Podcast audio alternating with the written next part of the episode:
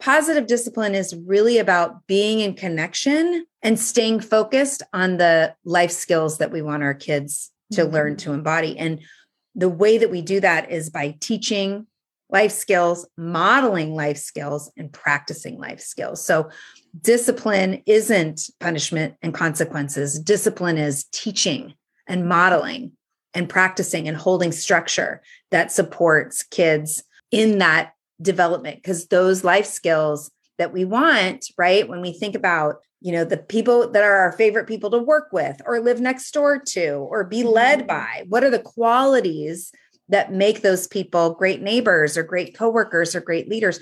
That's really what we want most for our kids. And those skills develop over time through experience and with lots and lots of mistakes.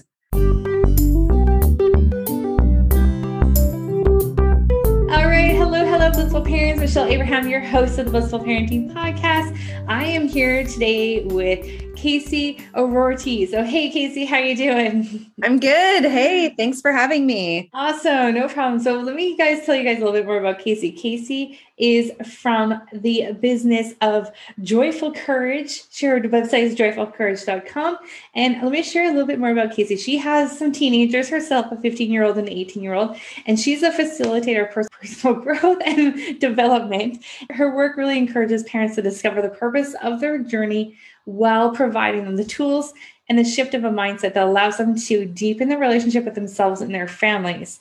And I would imagine also navigating those tricky waters as kids get older and become their own Oh, their own i was going to call them their own beast but that's not nice. I was going to say their own become their own person and really you know develop their develop them, themselves which is really cool. So you're a positive discipline trainer and she's been doing that since 2007 and she's a certified coach as well. So she's led lots of groups and teaching parents how to be more positive in the discipline that they have with our kids. And she also has a podcast called Joyful Courage.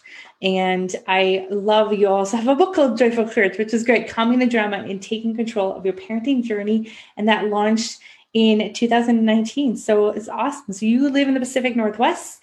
I also live in the Pacific Northwest. That's awesome. I am so glad you're here today, Casey. And we're excited to dive in a little bit more about I think parents, as I'm a parent of school age kids, and I feel a little fearful for teen years. So we're talking today about having uh, loving boundaries with your teenager.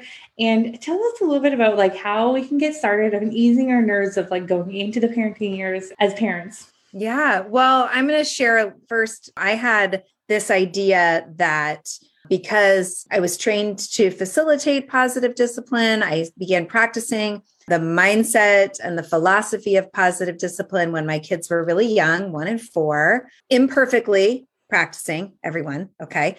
I had plenty of conditioning that I was up against as far as parenting style goes. So, you know, the pull to yell and and control and hang on when I was overwhelmed was really strong for me when they were young. And it continues to be something that I navigate but yeah, I thought, you know, I had this great friend who's also a positive discipline trainer. And when her daughter was in the teen years and mine were still a little bit younger, I'd see her and I'd say, How are you? And like her eyes would fill up with tears and she'd be like, I'm, I'm okay, you know? And I remember being like, Oh God, teenagers. And then immediately thinking, you know, I bet that it's not going to be that hard for me and then freshman year showed up and mm-hmm. individuation. We had some mental health situations show up, a little bit of substance use, a lot of anger, a lot of pulling away. And I was like, oh my God, what is happening right now? Why is this happening? I've been doing everything right. And what I was just saying to Michelle before we hit record is, you know, regardless of our parenting style, what is going to happen for each and every teenager is that brain development piece and the individuation that comes along with it, which is really our kids navigating who they are in the world, who they want to be in the world, and responding to the stressors and pressures that come along with moving out of elementary and into middle and into high school and eventually into life beyond. And so you know, two things that come up for me when I think about preparing mm-hmm. for adolescence is one, really, really, really honing in on the relationship that you have with your kids and really developing routine around connection and family time and protecting protecting that like really mm-hmm. taking a stand for in our family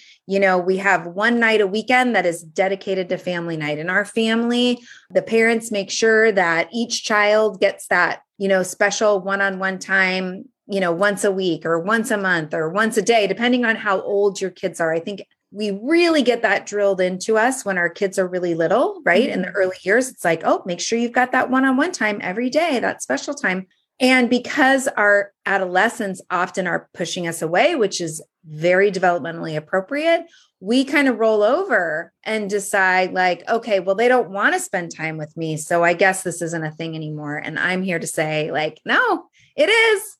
It's mm-hmm. a thing. Keep looking for ways. And it, I think the hard thing about adolescence is often one of the doorways into that connection is through their interests. And for anyone out there who's listening who has a teenager, you might be thinking, mm-hmm. like, oh, great, I am not that excited about their interests. And yet, that's the opening, that's the doorway in. So, relationship matters and doing our own work around self regulation. So, mm-hmm. when you said, you know, I'm a a positive discipline trainer, which mm-hmm. I think a lot of people assume that that means like, oh, being nice while holding boundaries. And it's so much bigger and deeper than that. Positive discipline is really about being in connection and staying focused on the life skills that we want our kids to mm-hmm. learn to embody. And the way that we do that is by teaching life skills, modeling life skills, and practicing life skills. So, discipline isn't punishment and consequences. Discipline is teaching and modeling and practicing and holding structure that supports kids in that development because those life skills that we want, right? When we think about you know the people that are our favorite people to work with or live next door to or be led mm-hmm. by what are the qualities that make those people great neighbors or great coworkers or great leaders. That's really what we want most for our kids. And those skills develop over time through experience and with lots and lots of mistakes. So, yeah, so positive discipline is really about that. It's about being connected while also holding structure. It's about encouraging our kids and recognizing their strengths.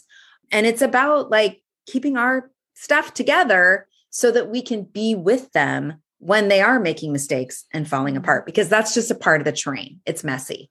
And how do we be with the mess without rolling mm-hmm. around in it with them? oh gosh.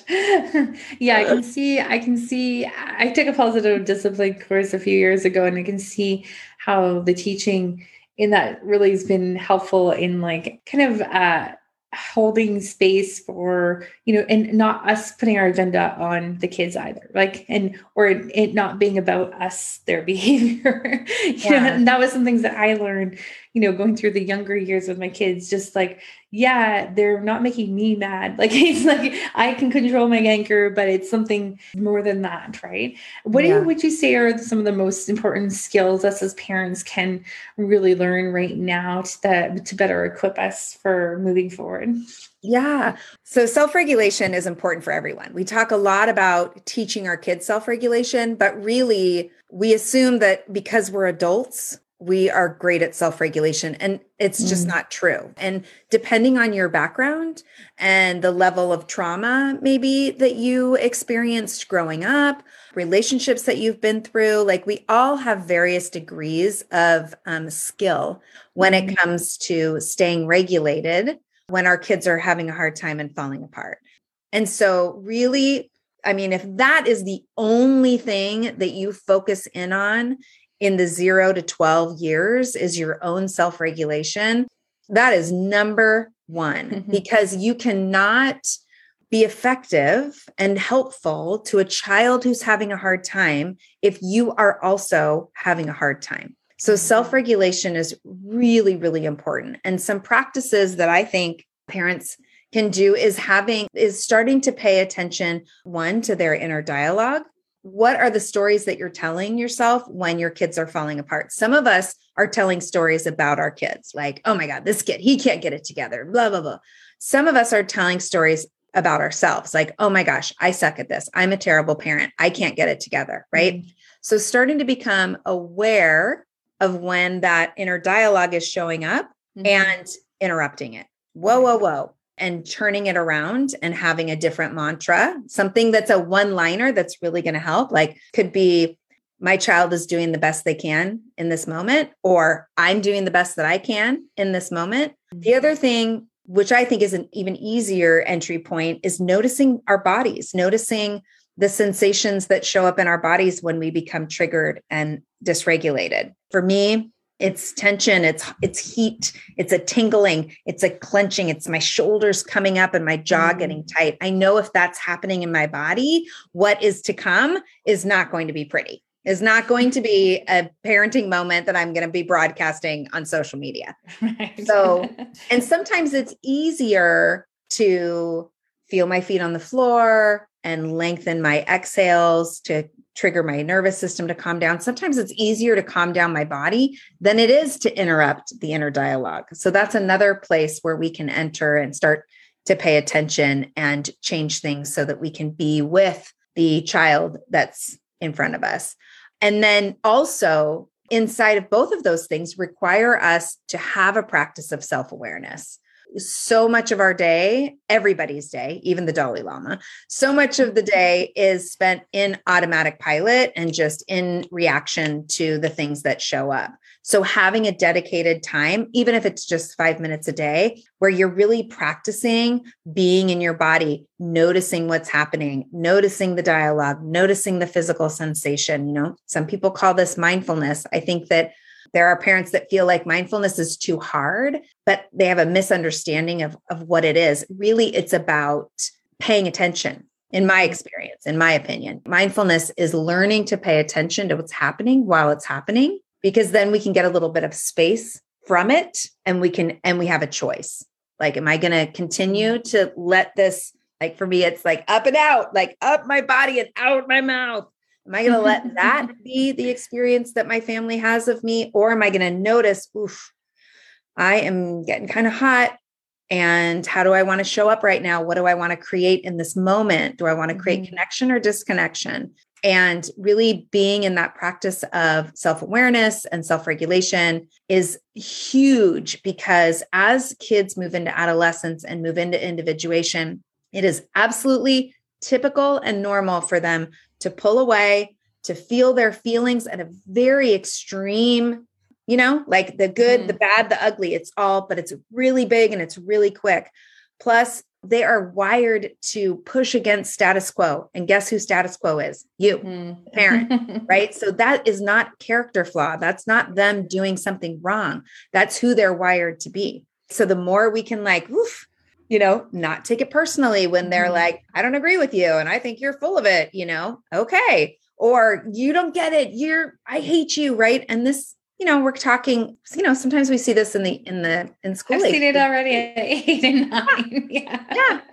And really, and that's the other thing too, is really recognizing that misbehave, like what we see as misbehavior, that behavior we want to stop. Mm-hmm is really what it is is an indicator of really deep discouragement they're just deeply discouraged and so one keep yourself together keep mm-hmm. yourself regulated two support them in becoming more regulated which we do when we keep our mouths closed mm-hmm. and listen and mm-hmm. validate that they're having a hard time and support them in kind of coming to a, a bigger receptivity window in the brain. Mm-hmm. And then from that place, like, what do you need right now? What can help you right now?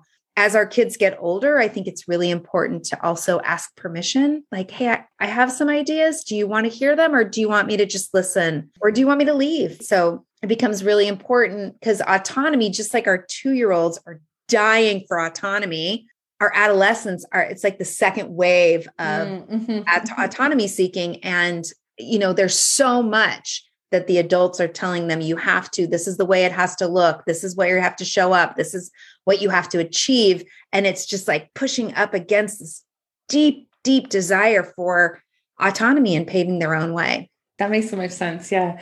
What so you said a few things there that I just want to unpack a little bit here.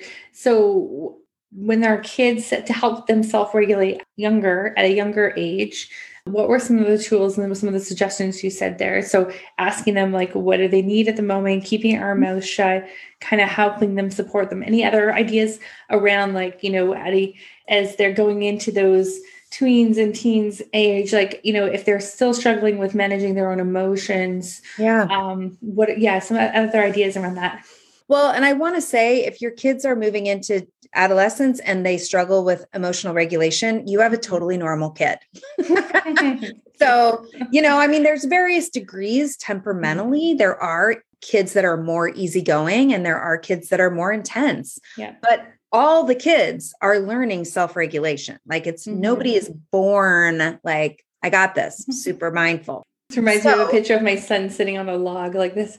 He was like yeah. meditating on a sitting on a log cross-legged. I think he was four or five. And it was, I remember the day was like after some tough, like emotional stuff. Yeah. He was sitting there self regulating. I didn't tell him to do it. I didn't teach him anything. He was just sitting there doing this on a log. And I have a picture of it and it came up in I've actually put it posted on Facebook yesterday because it was just reminding me of it was Son's Day yesterday yeah. and International Son's Day. And so he had a good laugh at that picture too. I was like, maybe we should try some more of that these days. Yeah. Well, is that something that you practice? Do you practice meditation? Does he see you? I do. do I do. Yeah. But he doesn't necessarily see me doing it all the time. But I think he he's kind of picked it up himself. So yeah. Yeah. I think he did some at school too. Yeah. Yay, schools that are mm-hmm. focusing on mindfulness. But I think that that really, I do think that that speaks to the importance of modeling and mm-hmm. normalizing. Like when I think about kids that are in the struggle, you know, kids who are learning self regulation, bringing the language to the dinner table, right? Mm-hmm. And to the mm-hmm. conversations that you're having, talking about your own experiences where, gosh, you know, I was at the grocery store and I was headed for the line to check out. I had been there a long time. And uh, this guy just totally cut me I mean, it was obvious where I was going, and this guy just cut me off. And man, I felt so angry. And so in line, I decided I'm going to feel my feet on the floor. I'm going to take some deep breaths. And I really had to calm my body down so that I didn't do or say something to this guy that would have escalated the situation, right? Like that's an example mm, of just a really authentic and real and not like, I'm going to give you a life lesson right now, but just right. to normalize the fact that we are all in the practice of self regulation. Mm. All of us. None of us have mastered this. And so that's one thing is just to really normalize the conversation around feeling emotions, checking your own language. Like, do you have a broad language around emotions? And can you say things like, oh, I was feeling really course, now all I can think of is sad, glad, mad, scared, frustrated, but, angry, yeah. frustrated, angry, put mm-hmm. out, put upon, cheated, you know, like using really using a lot of different language around emotion. And also asking, like, I'm wondering, does this anger feel more like you're embarrassed and you're angry, or does it feel like you're so sad that you're angry? So helping them identify the experience mm-hmm. that they're having and the emotion that they're having and to be able to like you know distinguish between the different types of emotion that they can have that can dysregulate us also i think it's really important to be having conversations about emotions and emotional regulation outside of the meltdown right like right. feeling yeah. the meltdown is not the time yeah and i say that and i'm also guilty of like tell me what's going on. And they're like, ah! you know, so yeah. everyone, including myself, that is not the time. And but I think something that's really important too is just recognizing our kids who are really struggling with self-regulation. This is not a character flaw. This is not mm-hmm. misbehavior.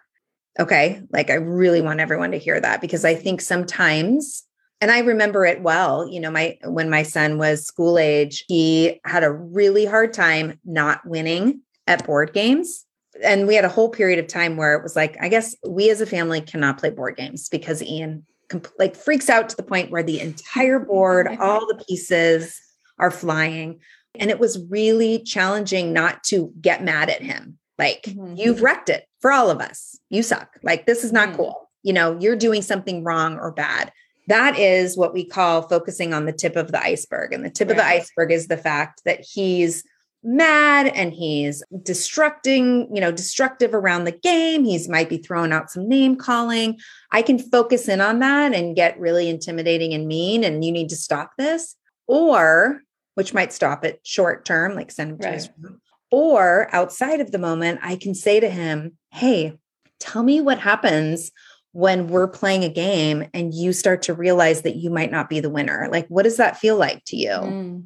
What are you thinking? What does your body feel like? Okay. So, you know, and then having conversations around four people playing a game, everybody has an equal chance to be the winner. He's not going to be the winner all the time. So, what are you going to do next time when you start to feel that intensity in your body, right? Mm-hmm. That's under the surface. That's mm-hmm. going under the surface of the iceberg. And that's going to have long term effects mm-hmm. on his behavior versus just if you do that again, you have to go to your room. We assume that he has the skills to navigate the emotional overload.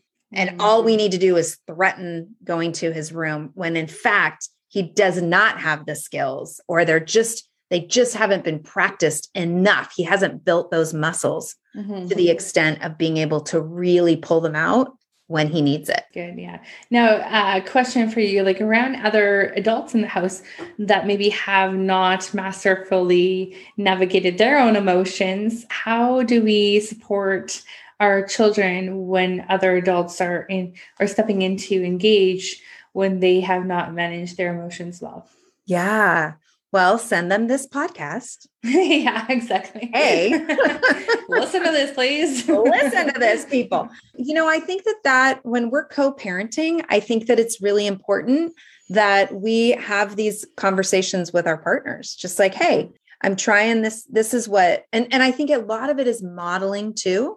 Mm-hmm. So if if I am the parent who's like, you know what, I'm going to really focus on keeping it together meeting my kid where he's at or she's at, going under the surface. I'm going to focus on that. Then great, model it, model it. And when it works out well, share it. Oh, babe, guess what? Today, oh my gosh, there was the biggest meltdown that happened. And here's how I navigated it. And it felt so good. And I'm so proud of myself. Mm. Done. Celebration, great, done. And then as you continue to practice and maybe you see some areas where your partner could there's some room for improvement. Mm-hmm. you know coming at it as like hey i noticed that it was really intense earlier for you and little sally and how did that feel for you? And i'm curious about that. Tell me about that.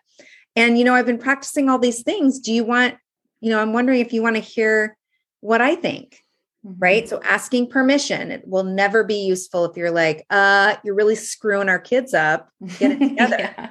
So coming at it as like, hey, let's make this easier on ourselves and let's support each other. But I also think the other thing is, you know, asking too, because we're just because we're the ones that are like, I'm going to do this better doesn't mean that we're always doing it better. Right. No, yeah, exactly.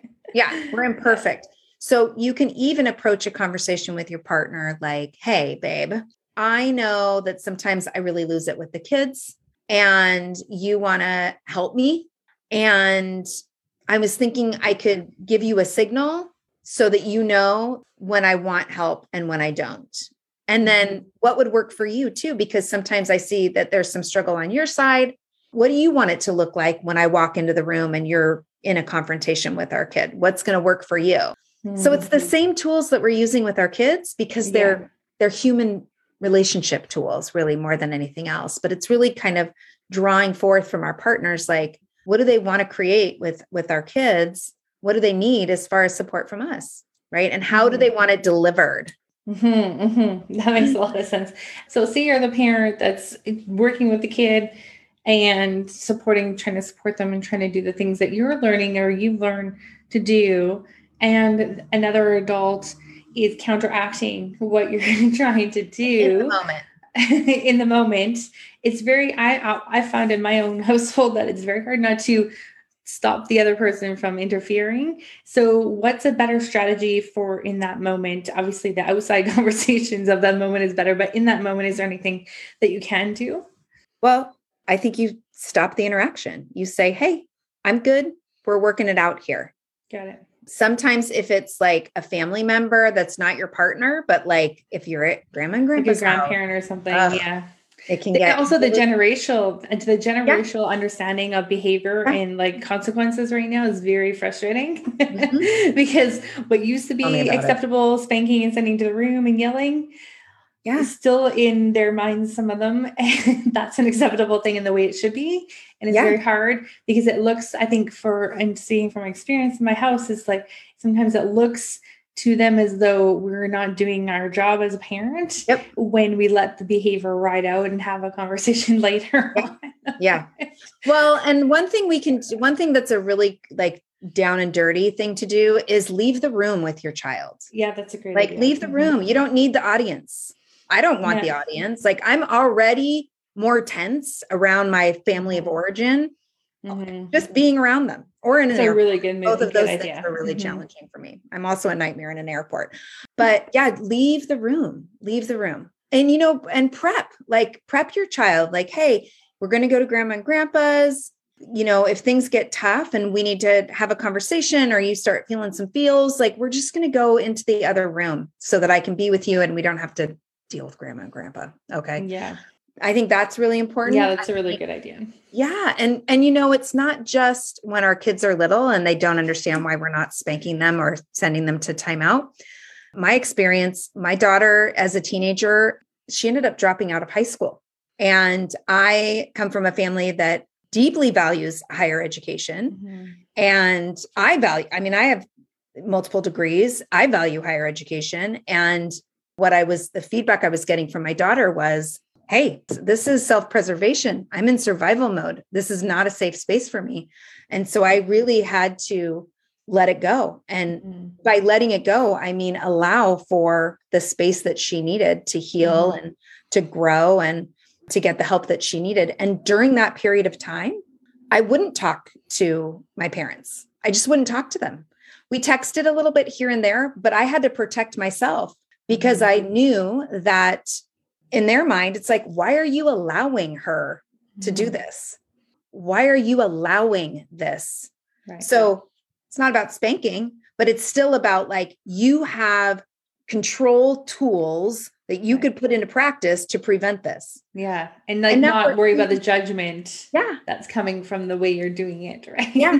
And now we're two years later. She got her GED, and next week is graduating from an esthetician program, a trade school program. So she'll have a- an esthetician license. Like, and it's easy, right, to be looking back versus Mhm. being in it.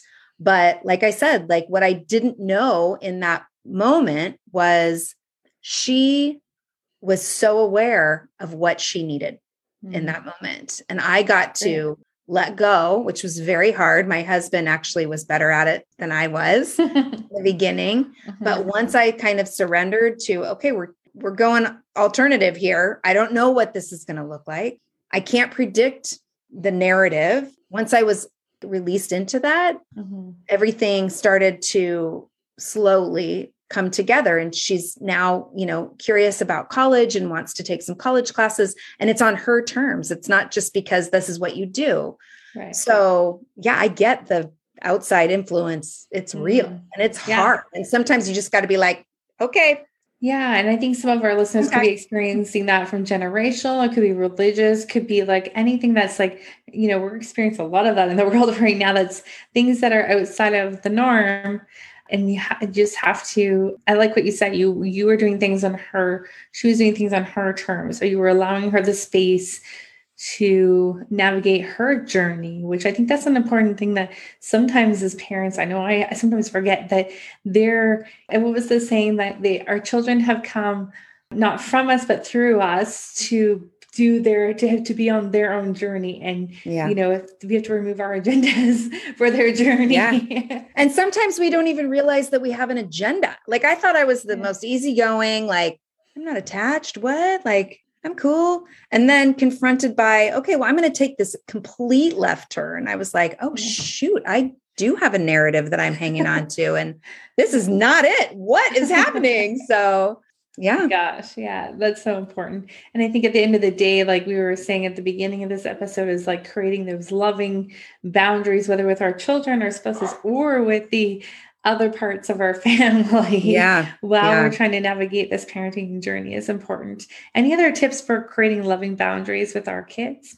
Well, when I think about boundaries, I think about um, like guardrails, mm-hmm. right? And in positive discipline, we talk about mutual respect being mm-hmm. I'm going to respect the person in front of me and I'm going to respect myself and the situation, which is a reframe from, well, mutual respect is you respect me, I respect you. And what I love about it is it's not dependent on how the other person is treating me. I'm going to treat you with dignity and respect. I'm also going to treat myself with dignity and respect, which sometimes, especially as they get into adolescent, sometimes that means I'm going to stop a conversation. I'm going to walk away and take mm-hmm. care of myself because I'm not mm-hmm. going to stand here and be verbally assaulted by my six foot three teenager. Right. sometimes it's respecting the situation, which means, hey, you know, of course, now I'm like, what kind of situation would be good for this?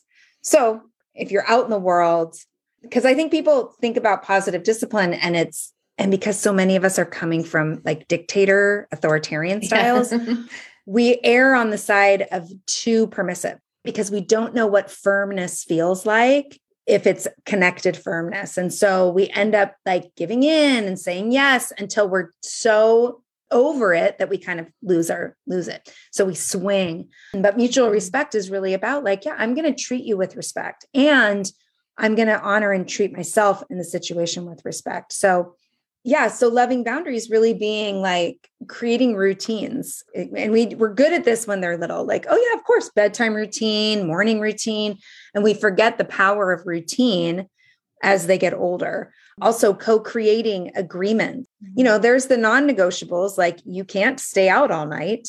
That's not a thing. And let's talk about curfew. Let's talk about what makes sense based on what you're going to do, who you're going to be with, what day of the week it is, right? Let's co create. And then the follow through, something I think that many of us kind of lean on when we're desperate is the whole taking away of privileges. Yeah, it's really easy to go there. it is. It's super easy to go there. It's Especially like it's, it's like a cheat or something. Yes, yes, yes. It doesn't work though. but here's the thing about privilege. Privilege comes with responsibility.